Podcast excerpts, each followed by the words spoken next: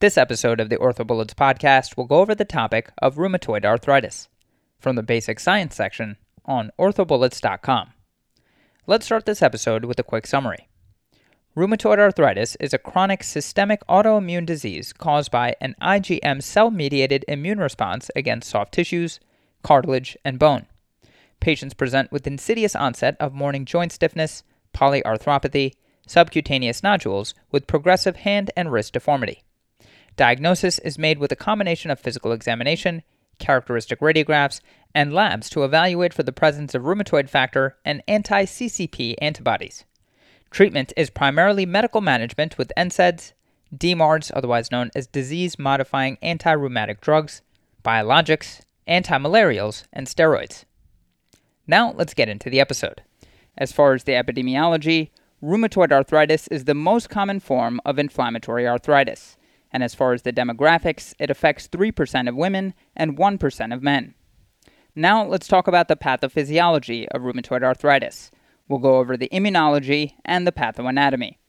So, as far as the immunology, rheumatoid arthritis is a cell mediated, specifically T cell MHC type 2 immune response against soft tissues in the early stage, cartilage in the later stage, and bone in the later stage. Rheumatoid factor is an IgM antibody against native IgG antibodies. An immune complex is then deposited in the end tissues, like the kidney, as part of the pathophysiology. Mononuclear cells are the primary cellular mediator of tissue destruction in rheumatoid arthritis. IL 1 and TNF alpha are part of the cascade that leads to joint damage. The immune response in rheumatoid arthritis is thought to be related to infectious etiology or an HLA locus. Now let's talk about the pathoanatomy. So, the cascade of events in rheumatoid arthritis includes antigen, antibody, and antibody antibody reactions, then microvascular proliferation and obstruction, then a synovial pannus formation where the histology shows prominent intimal hyperplasia, then joint subluxation, chondrocyte death slash joint destruction, and deformity, and then finally tendon tenosynovitis and rupture. As far as the genetics, rheumatoid arthritis is associated with specific HLA loci, that is HLA DR4 and HLA DW4. There's an approximately 15% rate of concordance amongst monozygotic twins. As far as associated medical conditions and comorbidities with rheumatoid arthritis, these include things like rheumatoid vasculitis, pericarditis, pulmonary disease, Felty syndrome, which is rheumatoid arthritis with splenomegaly and leukopenia, Still's disease, which is acute onset of rheumatoid arthritis with fever, rash, and splenomegaly, and Sjogren's syndrome, which is an autoimmune condition affecting the exocrine glands, and it's characterized by decreased secretions from salivary and tear duct glands, as well as lymphoid tissue proliferation. Now let's talk about the presentation of rheumatoid arthritis. As far as the symptoms, rheumatoid arthritis has an insidious onset of morning stiffness and polyarthropathy. It usually affects the hands and the feet. And keep in mind that the DIP joint of the hand is usually spared, and it may also affect the knees, cervical spine, elbows, ankle, and shoulder. On physical exam, you may find subcutaneous nodules in 20% of patients, and this percentage has a strong association with positive serum rheumatoid factor. You may also find ulnar deviation with metacarpal phalangeal subluxation, swan neck deformity, hallux valgus, claw toes, and metatarsal phalangeal subluxation. Finally, keep in mind that joints become affected at later stages in the disease process. As far as imaging, radiographs may show periarticular erosions and osteopenia, protrusio acetabuli, which is medial migration of the femoral head past the radiographic teardrop. Keep in mind this can also be seen in Marfan syndrome, Paget's disease, Otto's pelvis, and other metabolic bone conditions. Radiographs in rheumatoid arthritis may also show joint space narrowing and central glenoid erosion. As far as other studies to obtain, specifically labs, you should obtain an anti CCP, which is a cyclic citrullinated peptide, which is the most sensitive and specific test for rheumatoid arthritis. Again, the anti CCP or cyclic citrullinated peptide is the most sensitive and specific test for rheumatoid arthritis. Other labs include an anti MCV, which is a mutated citrullinated vimentin, you will find an elevated ESR and an elevated CRP in these patients. You may find a positive RF titer, which is most commonly IgM, and keep in mind that this targets the FC portion of IgG and it's elevated in 75 to 80% of patients with rheumatoid arthritis. Finally, joint fluid testing may reveal decreased complement and they may have elevated rheumatoid factor levels. The diagnostic criteria for rheumatoid arthritis is the 1987 revised criteria for diagnosis of rheumatoid arthritis, and this includes morning stiffness greater than or equal to 1 hour, swelling in greater than or equal to 3 joints, rheumatoid nodules, radiographic changes of the hand, including bony erosions and decalcification, symmetric arthritis, serum rheumatoid factor, and arthritis of the hand, specifically MCP, PIP, and the wrist. Patients should have greater than or equal to four out of the seven criteria for a six week period. Treatment of rheumatoid arthritis can be non operative or operative. Non operative management includes pharmacologic treatment, which is the mainstay of treatment. As far as medications, first line medications include NSAIDs, antimalarials, remittent drugs like gold sulfasalazine and methotrexate, steroids, and cytotoxic drugs. A more aggressive approach with DMARDs or disease modifying anti rheumatic drugs is now favored over the pyramid approach. As far as outcomes of pharmacologic treatment, significant advances in pharmacologic management have significantly changed the prognosis of the disease. As far as operative options, operative treatment is of course dictated by a specific condition. Again, significant advances in pharmacologic management have led to a decrease in surgical intervention. However, in the setting that you do pursue surgical intervention, it's important to obtain preoperative cervical spine radiographs. Now, let's talk about pharmacologic management of rheumatoid arthritis in a bit more detail. The first line is low dose corticosteroids. The second line is disease modifying anti rheumatic drugs, or DMARDs. This includes drugs like methotrexate, which is a folate analog with anti inflammatory properties linked to inhibition of neovascularization and has therapeutic effects that are increased when combined with tetracyclines due to the anti collagenase properties. Another DMARD is leflunomide, which is an inhibitor of pyrimidine synthesis.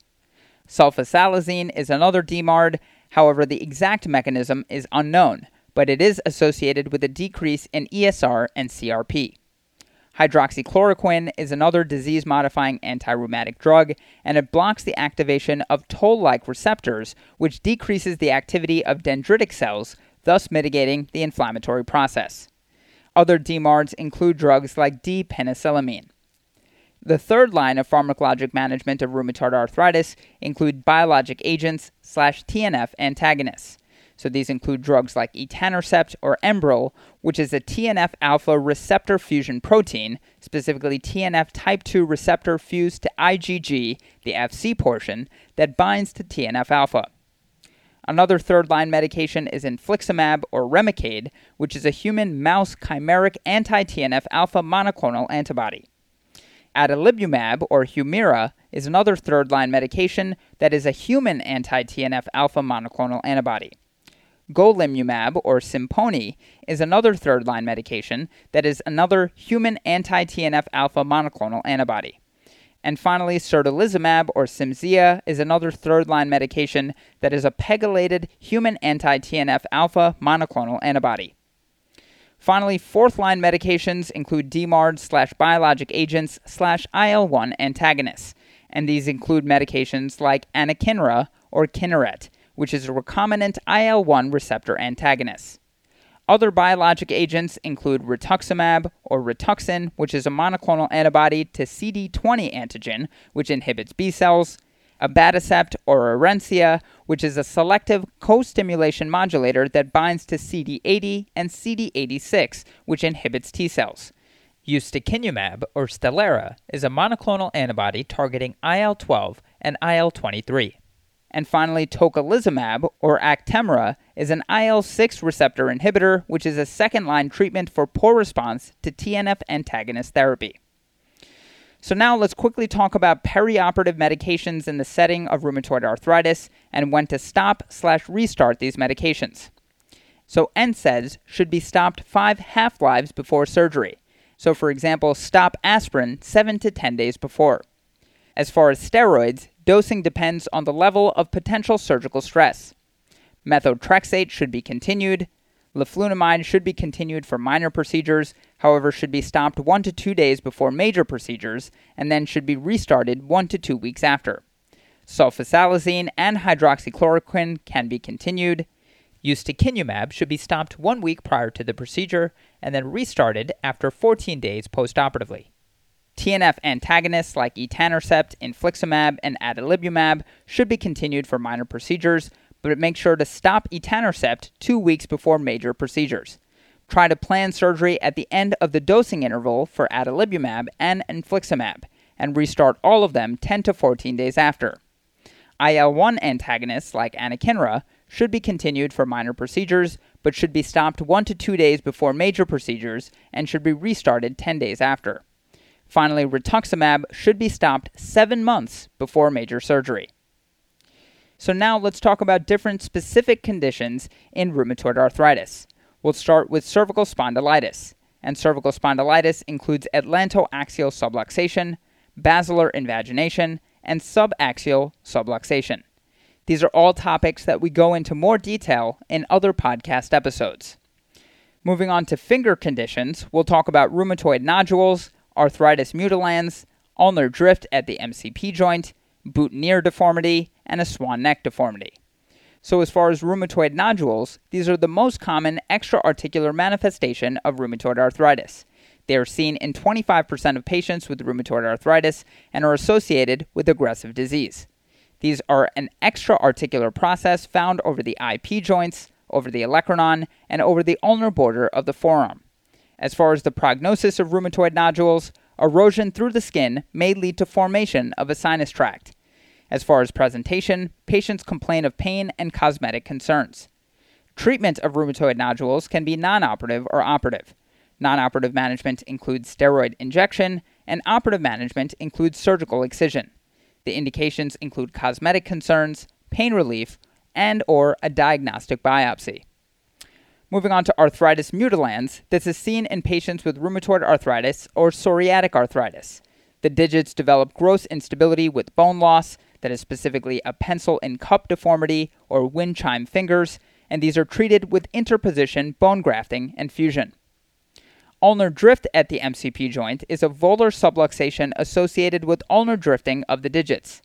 As far as the pathoanatomy, it starts with joint synovitis, and then radial hood sagittal fiber stretching with concomitant volar plate stretching, then extrinsic extensor tendons that subluxate ulnarly, then lax collateral ligaments that allow ulnar deviation deformity, then ulnar intrinsics contract further, worsening the deformity, then wrist radial deviation further worsens, and then finally the flexor tendon eventually drifts ulnarly. As far as the presentation of ulnar drift at the MCP joint, patients will have an extensor lag at the level of the MCP joint. Treatment of ulnar drift at the MCP joint is usually operative, and this can include synovectomy, extensor tendon centralization, and intrinsic release, which is indicated in early disease, and MCP arthroplasty, specifically a silicone MCP arthroplasty, is the most common, and this is indicated for late disease, thumb MCP involvement plus thumb IP involvement. And as far as the techniques for MCP arthroplasty, it's important to correct the wrist deformity at the same time if it's radially deviated. The technique includes synovectomy, volar capsular resection, ulnar collateral ligament release, radial collateral ligament repair slash reconstruction, extensor tendon realignment, and intrinsic tendon release. As far as outcomes of MCP arthroplasty, the ultimate function is less predictable. However, overall patient satisfaction is 70%. One year follow up shows improved ulnar drift and extensor lag. Complications include infection, implant failure, and or deformity recurrence. MCP fusion is another potential treatment option for ulnar drift at the MCP joint, and indications include thumb MCP involvement without IP involvement. Moving on to boutonniere deformity in the setting of rheumatoid arthritis, the pathoanatomy involves synovitis of the PIP, which leads to central slip and dorsal capsule attenuation. The pathoanatomy also involves increasing PIP flexion, lateral bands that subluxate volar to the axis of rotation of the PIP, and the oblique retinacular ligament contracture causes extension contracture of the DIP. Treatment of a boutonniere deformity in rheumatoid arthritis can be splinting for a flexible PIP, extensor reconstruction, that is a central slip imbrication or a Fowler distal tenotomy for moderate deformity, or a PIP arthrodesis or arthroplasty for rigid contractures. Moving on to a swan neck deformity in the setting of rheumatoid arthritis, the pathoanatomy involves terminal tendon rupture from the DIP synovitis, which leads to DIP flexion slash PIP hyperextension. The pathoanatomy also involves FDS, volar plate, and collateral ligament attenuation from synovitis, which leads to decreased volar support of the PIP and hyperextension deformity. The lateral bands subluxate dorsal to the PIP axis of rotation, and then finally there'll be contracture of the triangular ligament and attenuation of the transverse retinacular ligament. Treatment of a swan neck deformity in the setting of rheumatoid arthritis can be splinting for a flexible PIP to prevent hyperextension, FDS tenodesis or proximal Fowler tenotomy for flexible PIP and failed splinting, and finally dorsal capsule release, lateral band mobilization, collateral ligament and intrinsic release, and extensor tenolysis for rigid deformities. Okay, so now let's go over thumb conditions in rheumatoid arthritis in a bit more detail. And to do this, we'll go over the Nalebuff classification of rheumatoid thumb deformities. And there are six types. Type 1 is a boutonniere deformity, which is the most common deformity that involves MCP flexion and IP extension. Treatment of a stage 1 type 1 thumb deformity in rheumatoid arthritis involves synovectomy with extensor hood reconstruction. Treatment of stage 2 involves MCP fusion or arthroplasty, and treatment of stage 3 involves IP and MCP fusion if the CMC joint is normal, and an IP fusion and an MCP arthroplasty if the CMC is diseased. A type 2 rheumatoid thumb deformity is a boutonniere deformity with a CMC subluxation. This is uncommon, and the deformity is primarily at the CMC joint. The treatment for a type 2 rheumatoid thumb deformity is the same as type 1. A type 3 rheumatoid thumb deformity is a swan neck deformity, which is MCP hyperextension and IP flexion. Treatment of a stage 1 type 3 rheumatoid thumb deformity is splinting versus CMC arthroplasty. Treatment of stage 2 is an MCP fusion, and treatment of a stage 3 is MCP fusion with a first web release. A type 4 rheumatoid thumb deformity is a gamekeeper deformity, which is metacarpal adduction and radial deviation of P1 with a lax volar plate and UCL.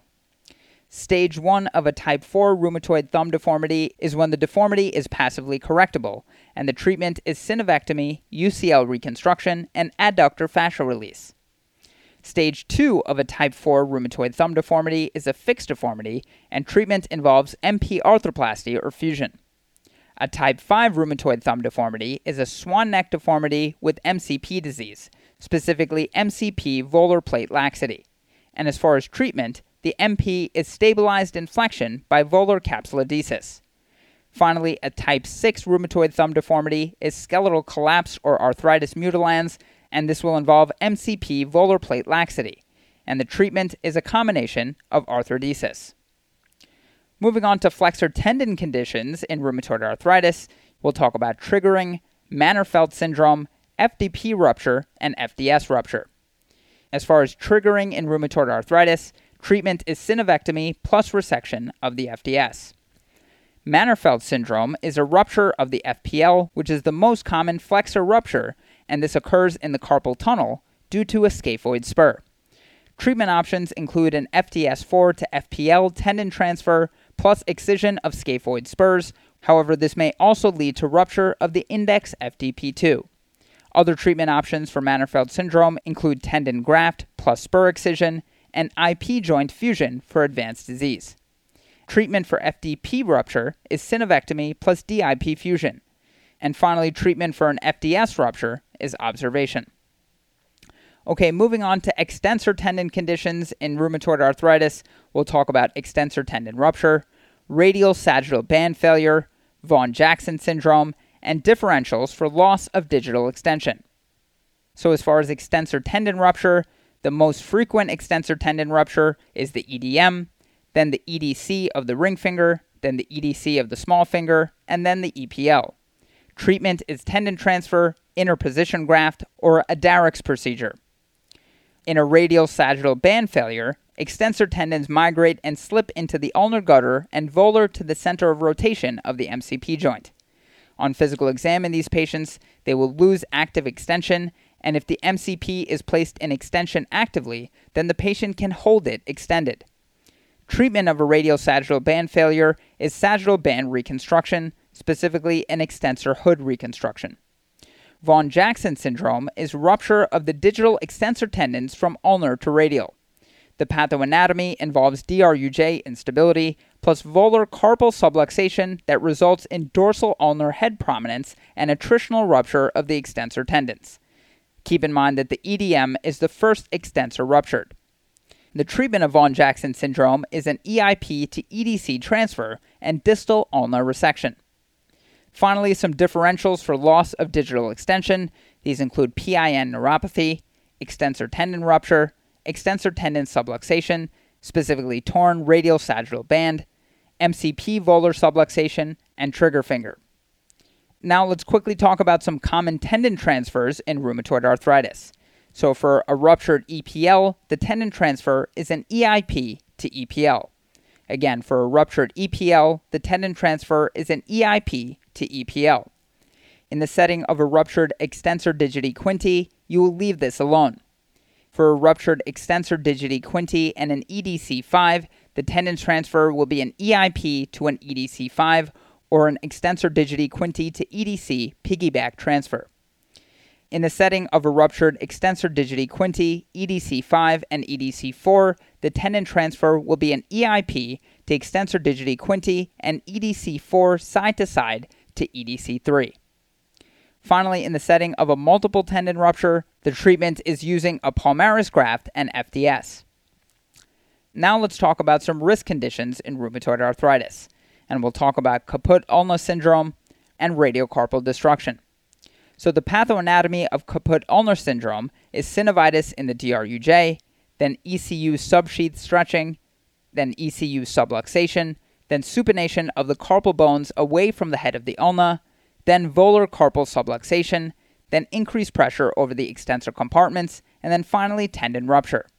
It's important to distinguish Caput-Ulnae syndrome from extensor lag caused by PIN compression neuropathy, which is seen in rheumatoid arthritis due to elbow synovitis.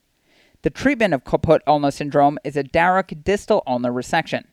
Keep in mind you must also relocate the ECU dorsally with a retinacular flap or perform an ECU stabilization of the ulna.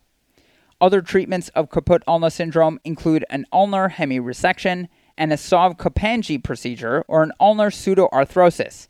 This option has the advantage of preserving the TFCC and is a good option for younger patients. Moving on to radiocarpal destruction, the pathoanatomy involves synovitis and capsular distension, which leads to supination, radial deviation, as well as angulation of the carpus. The pathoanatomy also involves ulnar and volar translocation of the carpus on the radius, with scaphoid flexion, radial lunate widening, and lunate translocation ulnarwards. There will also be secondary radioscaphoid arthrosis, and finally ulnar deviation of the fingers at the MP joints, creating the classic zigzag deformity. Treatment of radiocarpal destruction in rheumatoid arthritis can include synovectomy, which is indicated in early disease, and the technique involves transfer of the ECRL to the ECU to diminish deforming forces, and this is known as Clayton's procedure. Other options include a radiolunate fusion or Chamay or a radioscapholunate fusion, and this is indicated for intermediate disease with a preserved midcarpal joint. A wrist fusion is another option, and this is indicated for advanced disease with poor bone stock. However, this remains the gold standard and is often combined with the Darrach procedure. Finally, a total wrist arthroplasty is indicated for sedentary patients with good bone stock, and the advantages of total wrist arthroplasty over fusion is motion and tends to be best in patients with reasonable motion pre op. Okay, moving on to elbow conditions in rheumatoid arthritis. The one to know is rheumatoid elbow, and this can be treated non operatively or operatively. Non operatively, rheumatoid elbow is mainly managed with medical management and cortisone injections. Operative options include synovectomy and radial head excision, interposition arthroplasty, and total elbow arthroplasty. With the synovectomy and radial head excision, the focus of degeneration is in the radiohumeral joint. Keep in mind that you can have posterior interosseous nerve compression secondary to radial head synovitis. Indications for synovectomy and radial head excision is when the focus of degeneration is in the radiohumeral joint or when posterior interosseous nerve compression is secondary to radial head synovitis. A synovectomy and radial head excision is performed through a lateral approach to the elbow. An interposition arthroplasty is indicated for young active patients who are not candidates of total elbow arthroplasty. The technique involves resection and contouring of the humeral surface, covering the humeral surface with cutis autograft, Achilles tendon, fascia, or dermal allograft. Keep in mind that some use a distraction external fixator to unload the membrane and enhance its bonding to bone and improve motion. Remember that interposition arthroplasty results are less predictable than total elbow arthroplasty, but it does avoid prosthetic complications. So, total elbow arthroplasty is indicated for pain, loss of motion, and instability. As far as the technique, a semi constrained device has the best results. And as far as outcomes, total elbow arthroplasty is a reliable procedure for advanced rheumatoid arthritis of the elbow. However, patients will have a 5 pound single arm weightlifting restriction. Moving on to shoulder conditions, Rheumatoid arthritis is the most prevalent form of an inflammatory process affecting the shoulder, with greater than 90% developing shoulder symptoms. Shoulder conditions in rheumatoid arthritis are commonly associated with rotator cuff tears. As far as evaluation, classic radiographic findings include central glenoid wear, periarticular osteopenia, and cysts. Moving on to hip conditions in rheumatoid arthritis, the big one to be aware of is protrusio acetabuli. Moving on to knee conditions, operative options for rheumatoid arthritis patients include synovectomy of the knee and total knee arthroplasty. Synovectomy of the knee decreases pain and swelling but does not alter or prevent radiographic progression and does not prevent the need for total knee arthroplasty in the future. Remember that normal synovium reforms but degenerates to rheumatoid synovium over time, and range of motion in these patients is not improved. As far as total knee arthroplasty, Rheumatoid arthritis is considered an indication for resurfacing of the patella during total knee arthroplasty. Moving on to foot and toe conditions in rheumatoid arthritis, these tend to usually be bilateral and symmetric. The forefoot joints are the first to be affected, and keep in mind that these patients are human leukocyte antigen or HLA DR4 positive. So the specific conditions to mention include toe hyperextension deformity and talonavicular arthritis.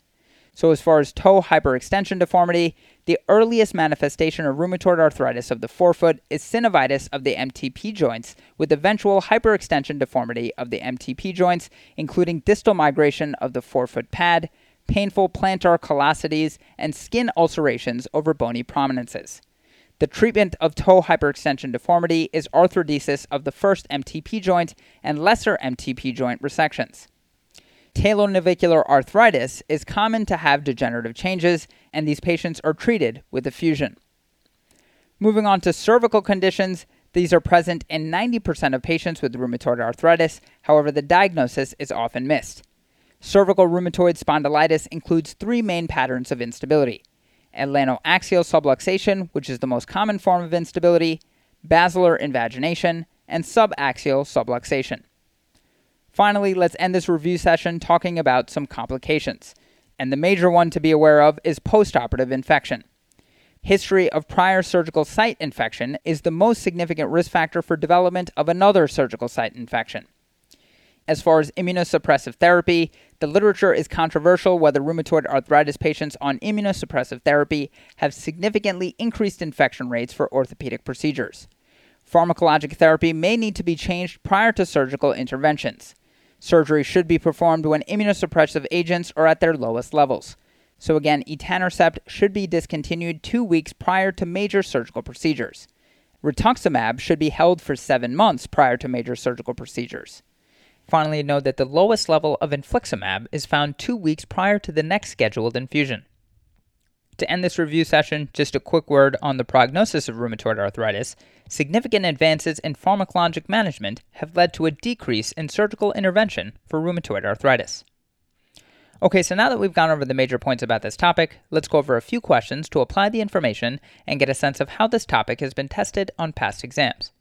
First question A 72 year old female with rheumatoid arthritis is scheduled to undergo total hip arthroplasty.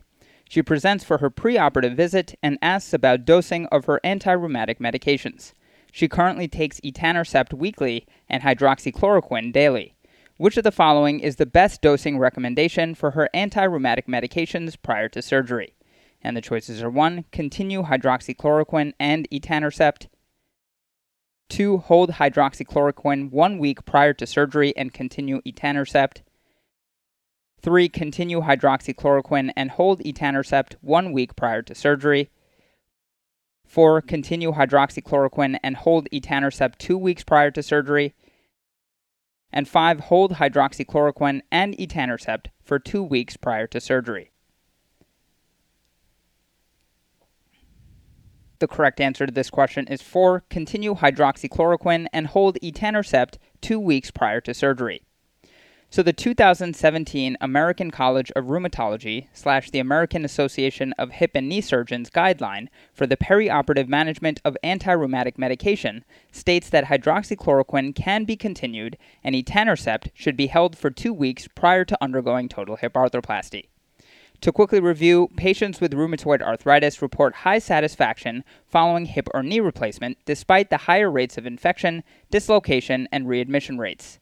Patients with rheumatoid arthritis may present on a variety of different biologic and non biologic medications used to control their systemic rheumatoid arthritis. Optimal preoperative management of these immunosuppressant medications may help mitigate some of the risks of postoperative complications in rheumatoid arthritis patients. Moving on to the next question. In the treatment of rheumatoid arthritis, which medication is an antagonist of tumor necrosis factor alpha? And the choices are 1. Rituximab, 2. Etanercept, 3. Abatacept, 4. Methotrexate, and 5. Leflunomide. The correct answer to this question is 2. Etanercept. So, etanercept is a biochemically designed tumor necrosis factor receptor immunoglobulin G fusion protein which binds to TNF alpha and is thus a TNF alpha antagonist. To quickly review, TNF alpha is considered to be one of the major cytokines involved in rheumatoid arthritis pathology. As a result, many biologic agents used to treat rheumatoid arthritis are manufactured to block TNF alpha or its receptors. This has been shown to reduce inflammation and stop disease progression. In the United States, etanercept is approved to treat rheumatoid arthritis, juvenile rheumatoid arthritis, and psoriatic arthritis, plaque psoriasis, and ankylosing spondylitis. The route of admission is subcutaneous. To quickly go over the incorrect answers, answer 1, rituximab is incorrect, as rituximab is a monoclonal antibody to CD20 antigen and inhibits B cells. It is often used with good clinical outcomes as monotherapy in patients who are intolerant of methotrexate or have contraindications to methotrexate or other disease modifying anti rheumatic drugs. Answer 3 Abatacept is incorrect, as abatacept is a selective co stimulation modulator that binds to CD80 and CD86 and subsequently inhibits T cells. It is often prescribed for treatment of moderate to severe rheumatoid arthritis or after failure of a disease modifying anti rheumatic agent like methotrexate, but it can be used as first line therapy. Answer 4 methotrexate is incorrect, as methotrexate is a folic acid analog. It binds dihydrofolate reductase and prevents synthesis of tetrahydrofolate.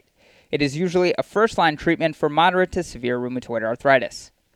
And answer 5, leflunomide is incorrect, as leflunomide is an inhibitor of pyrimidine synthesis. It is approved to treat adult moderate to severe rheumatoid arthritis, usually as a monotherapy or failure of other DMARDs. Moving on to the next question. Regarding bone erosion in rheumatoid arthritis, which of the following statements is true? And the choices are 1. Interference with Wnt signaling may reduce bone erosion. 2. TNF and IL 6 blockade leads to slowing of bone erosion. 3. The extent of bone erosion is independent of the extent of synovitis. 4. MCSF and RANKL stimulate bone resorption by synovial fibroblasts. And 5. The presence of serum anti-citrullinated protein antibodies is predictive of the extent of synovitis but not bone erosion. The correct answer to this question is 2. TNF and IL 6 blockade leads to slowing of bone erosion. So TNF, IL-1, and IL-6 receptor blockade helps to slow slash arrest bone erosion in rheumatoid arthritis and is also effective in reducing synovitis. To quickly review, cytokines TNF, IL-1, and IL-6 are key players in rheumatoid arthritis.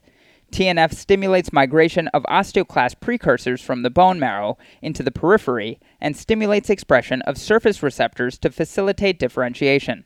In the joint, MCSF and RANKL stimulate differentiation towards osteoclasts. Final differentiation into bone resorbing osteoclasts is achieved following contact with the bone surface. Moving on to the next question. The perioperative use of which medication has been shown to increase the risk of postoperative infection following orthopedic procedures in patients with rheumatoid arthritis? And the choices are 1. Naproxen, 2. Leflunomide, 3. Sulfasalazine, 4. Etanercept, and 5. Aspirin. The correct answer to this question is 4. Etanercept. So, of the medications listed, only etanercept has been shown to increase the risk of postoperative infection following orthopedic procedures in patients with rheumatoid arthritis. Again, etanercept is a TNF alpha antagonist with a short half life that is administered once or twice weekly in patients with rheumatoid arthritis. Since TNF alpha plays a central role in the pathogenesis of rheumatoid arthritis and is instrumental in causing joint destruction, the inhibition of this molecule has shown excellent results in controlling disease. The most powered study on TNF alpha inhibitor use in the perioperative period following an orthopedic procedure demonstrated a significant increase in postoperative infection. Moving on to the next question. Infliximab is a medication associated with opportunistic infections in patients with rheumatoid arthritis. What is the mechanism of action of infliximab? And the choices are 1. Inhibition of dihydrofolate reductase, 2. Monoclonal antibody against CD20 on B cell surface, 3. Tumor necrosis factor inhibitor, 4. Calcineurin inhibitor, and 5 glucocorticoid receptor agonist.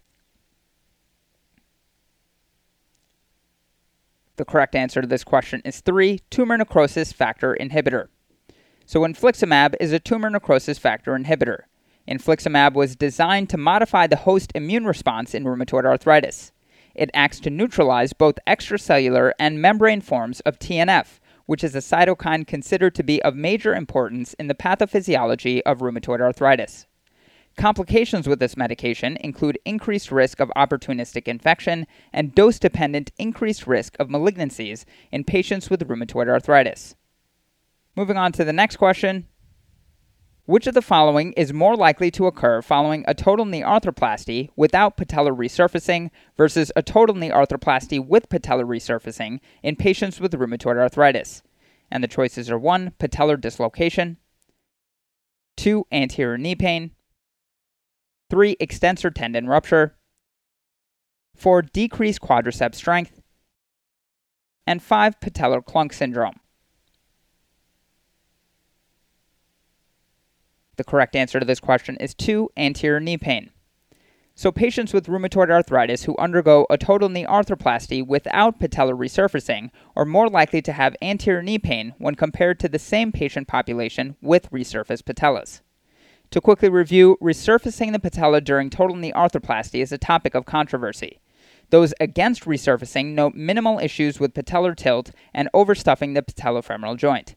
Supporters of resurfacing state that the patellofemoral joint will eventually become arthritic if not resurfaced, and that the rate of anterior knee pain is much higher. Multiple studies, however, have shown superior results in patients with rheumatoid arthritis that have had their patella resurfaced. Moving on to the next question. A 66 year old woman with known poorly controlled rheumatoid arthritis reports that for the past four weeks she has been unable to extend the metacarpal phalangeal joints of her right hand, index, middle, ring, and little fingers. She cannot hyperextend the thumb interphalangeal joint. Active wrist extension is possible, but shows radial deviation. Examination reveals mild synovitis at the wrist and MCP joints of the affected hand. There is no ulnar deviation at the MCP joints with normal alignment. When the MCP joints are passively extended, the patient is unable to maintain them in this position. There is no piano key sign at the distal ulna. Passive wrist motion shows a normal tenodesis effect.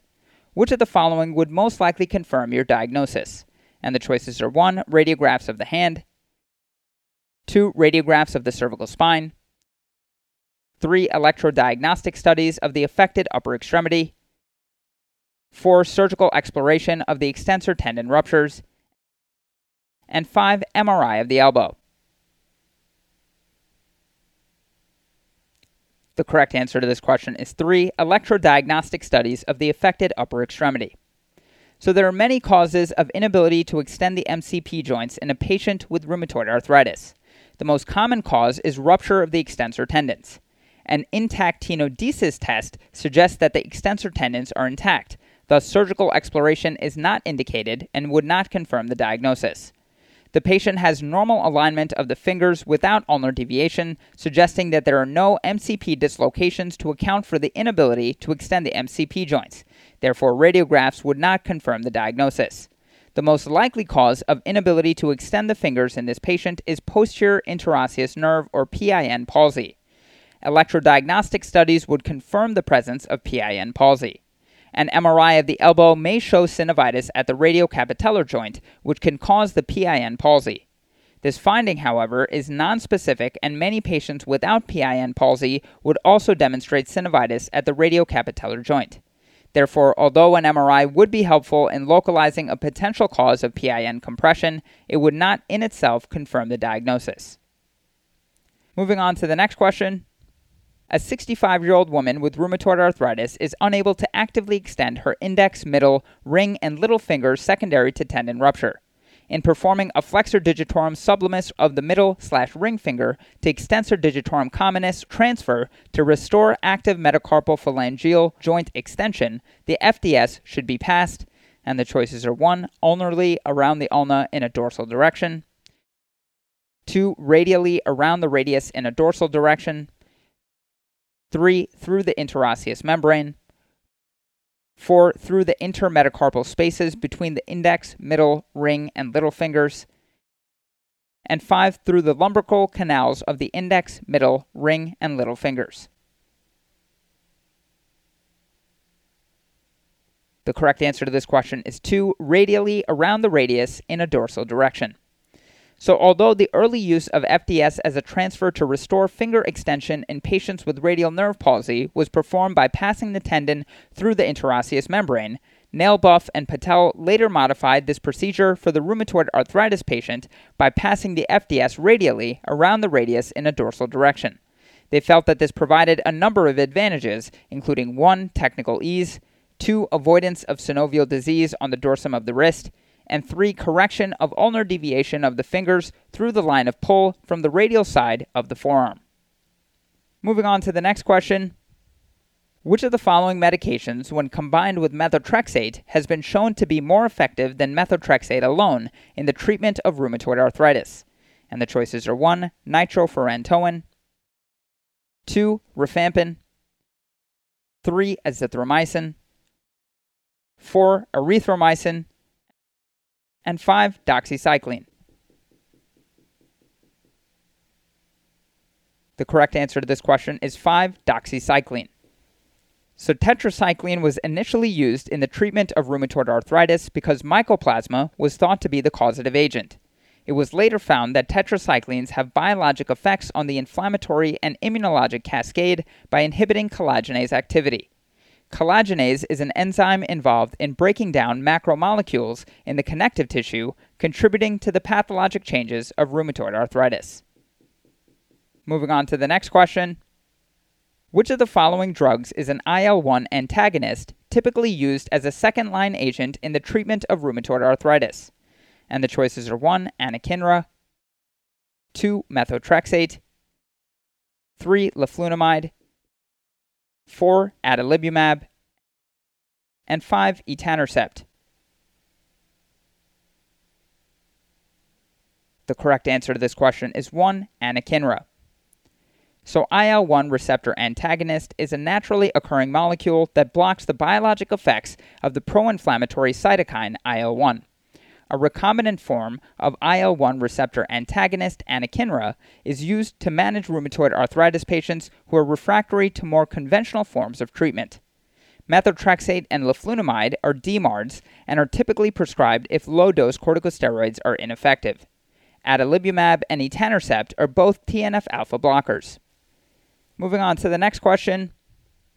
Vaughan-Jackson syndrome in rheumatoid arthritis is best described as, and the choices are 1. Cranial migration of the dens from soft tissue erosion and bone loss between the occiput and C1 and C2. 2. Rupture of flexor pollicis longus in the carpal tunnel. 3. Synovitis in the DRUJ, leading to supination of carpal bones away from the head of the ulna. 4. Rupture of the hand digital extensor tendons. And 5. Synovitis of the MTP joints with eventual hyperextension deformity of the MTP. The correct answer to this question is 4. Rupture of the hand digital extensor tendons. So, Vaughan-Jackson syndrome describes the rupture of the hand digital extensor tendons, which start on the ulnar side of the wrist first and then move radially. This is thought to occur from DRUJ instability, resulting in dorsal prominence of the ulnar head, leading to an attritional rupture of the extensor tendons. Extensor digiti minimi is the extensor tendon commonly ruptured. Vaughan-Jackson first described the condition in his case report in JBJS in 1948. Moving on to the next question. Which of the following biologic agents commonly used to treat rheumatoid arthritis does not target tumor necrosis factor alpha? And the choices are 1. Infliximab, 2. Rituximab, 3. Etanercept, 4. Golimumab, and 5. Adalimumab. The correct answer to this question is 2. Rituximab. So, rituximab is a chimeric monoclonal antibody against the protein CD20, which is primarily found on the surface of immune system B cells. Rituximab is used in combination with methotrexate to treat rheumatoid arthritis that has not responded to one or more types of treatment, including anti tumor necrosis factor blockers. In rheumatoid arthritis and other chronic inflammatory conditions, cytokines produced by activated T cells slash macrophages contribute to the pro inflammatory state. TNF alpha is thought to be one of the major cytokines involved in rheumatoid arthritis pathology. As a result, many biologic agents used to treat rheumatoid arthritis are directed towards blocking TNF alpha or its receptors. These drugs are able to reduce inflammation and stop disease progression. Moving on to the next question Which immunoglobulin subtype does the rheumatoid factor target? And the choices are 1. IgA, 2. IgE, 3 IgM, 4 IgG, and 5 rheumatoid factor does not target an immunoglobulin. The correct answer to this question is 4 IgG. So, rheumatoid factor is an autoantibody most commonly seen with rheumatoid arthritis. The presence of rheumatoid factor can also indicate generalized autoimmune activity unrelated to rheumatoid arthritis for example, tissue or organ rejection. Rheumatoid factor is itself an IgM antibody that is directed against the Fc portion of the IgG antibody. Rheumatoid factor or IgM attaches to the IgG to form immune complexes which are deposited in tissues like the kidney and contribute to the overall disease process in rheumatoid arthritis. Moving on to the next question a patient with rheumatoid arthritis has a rupture of the extensor digitorum communis to 4 and 5. You are planning to perform an extensor indicis proprius or EIP tendon transfer. What effect will this have on index finger extension? And the choices are 1. No effect. 2. Index finger weakness. 3. Index metacarpal phalangeal hyperextension. 4. Index metacarpal phalangeal hyperflexion and 5. Index metacarpal phalangeal ulnar deviation. The correct answer to this question is 1. No effect. So EIP transfer results in no functional deficit. If the tendon is cut proximal to the sagittal band, there will be no extensor deficit. Moving on to the next question. In a patient with rheumatoid arthritis of the wrist, which of the following extensor tendons is most at risk of rupture? And the choices are 1. Extensor digiti quinti, 2. Abductor pollicis longus, 3. Extensor pollicis longus, 4. Extensor carpi radialis brevis, and 5. Extensor carpi ulnaris. The correct answer to this question is 1. Extensor digiti quinti. So, the tendon most prone to rupture in a patient with rheumatoid arthritis of the wrist is the extensor digiti quinti. It can be a silent injury since the extensor digitorum communis can provide extension to the fifth finger. The extensor digiti quinti is at high risk since it's overlying the ulnar head where it's prone to attritional rupture, like that seen in Vaughan-Jackson syndrome. Moving on to the next question. What percent of adult patients with rheumatoid arthritis test positive for rheumatoid factor? And the choices are 1. Less than 20%, 2. 20 to 40%, 3. 50%, 4. 80 to 90%, and 5. More than 95%. The correct answer to this question is 4. 80 to 90%. So, rheumatoid factor is present in 80 to 90% of adult patients with rheumatoid arthritis. Although rheumatoid factor is very sensitive, it is not very specific. Anti nuclear antibodies, or ANA, can be detected in 30 to 40% of patients with rheumatoid arthritis. Moving on to the next question. What is the most important consideration in the preoperative evaluation of a child with polyarticular or systemic juvenile rheumatoid arthritis? And the choices are 1. Cervical spine assessment, 2. Temporomandibular joint or TMJ slash jaw assessment, 3. Dental assessment, 4. Stress dosing with corticosteroids, and 5. Ophthalmology examination. The correct answer to this question is 1. Cervical spine assessment. So, the cervical spine may be involved in a child with polyarticular or systemic juvenile rheumatoid arthritis. Fusion or instability can occur. Radiographic assessment of the cervical spine should include lateral flexion extension views.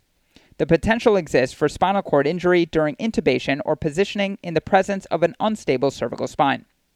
Limitations of the TMJ and micrognathia may affect ease of intubation and administration of anesthesia via a mask. If the TMJ and jaw are involved, some patients may have dental findings such as dental caries and even abscesses, which can affect surgery. Some children, particularly those with systemic arthritis, may be taking corticosteroids long term and may need stress dosing with complex surgeries. Although it's important to routinely check for uveitis and iritis in children with juvenile rheumatoid arthritis, this usually is not needed preoperatively uveitis, and iritis are less likely in a child with systemic juvenile rheumatoid arthritis. And moving on to the final question. All of the following are characteristic of synovium affected by rheumatoid arthritis except, and the choices are 1. Prominent intimal hyperplasia, 2. Decreased apoptosis, 3. Increased angiogenesis, 4. Disruption of the basement membrane, and 5 abundant lymphocytes. The correct answer to this question is 4 disruption of the basement membrane. So, the basement membrane is not disrupted in rheumatoid arthritis affected synovial tissue, as synovium lacks a true basement membrane. Normal synovium consists of two layers, the intimal and the sublining, and two types of cells, type A and type B. In rheumatoid arthritis, the following changes to the synovium are seen. 1. Hyperplasia, with the intimal lining increasing from 2 cell layers to 10 to 20 layers. 2. Decreased apoptosis of the lining. 3. Increased angiogenesis. And 4. Abundant lymphocytes around vessels, forming lymphoid follicles. The synovial pannus is invasive granulation tissue that contains fibroblast like synoviocytes but few inflammatory cells. The synovial cells in the pannus have anchorage independent growth and invasive capabilities, allowing them to directly attack and destroy articular cartilage. That's all for this review about rheumatoid arthritis. Hopefully that was helpful. This is the OrthoBullets podcast, a daily audio review session by OrthoBullets, the free learning and collaboration community for orthopedic surgery education. Keep in mind that these podcasts are designed to go along with the topics on orthobullets.com, and in fact, you can listen to these episodes right on the OrthoBullets website or mobile app while going through the topic. If you've gotten any value from the OrthoBullets podcast so far, please consider leaving us a five star rating and writing us a review on Apple Podcasts. It will help us spread the word and increase our discoverability tremendously. Also, if you aren't already, be sure to follow OrthoBullets on Facebook, Instagram, Twitter, LinkedIn, and YouTube for daily high yield content. Thanks for tuning in. We'll see you all tomorrow, right here on the OrthoBullets podcast.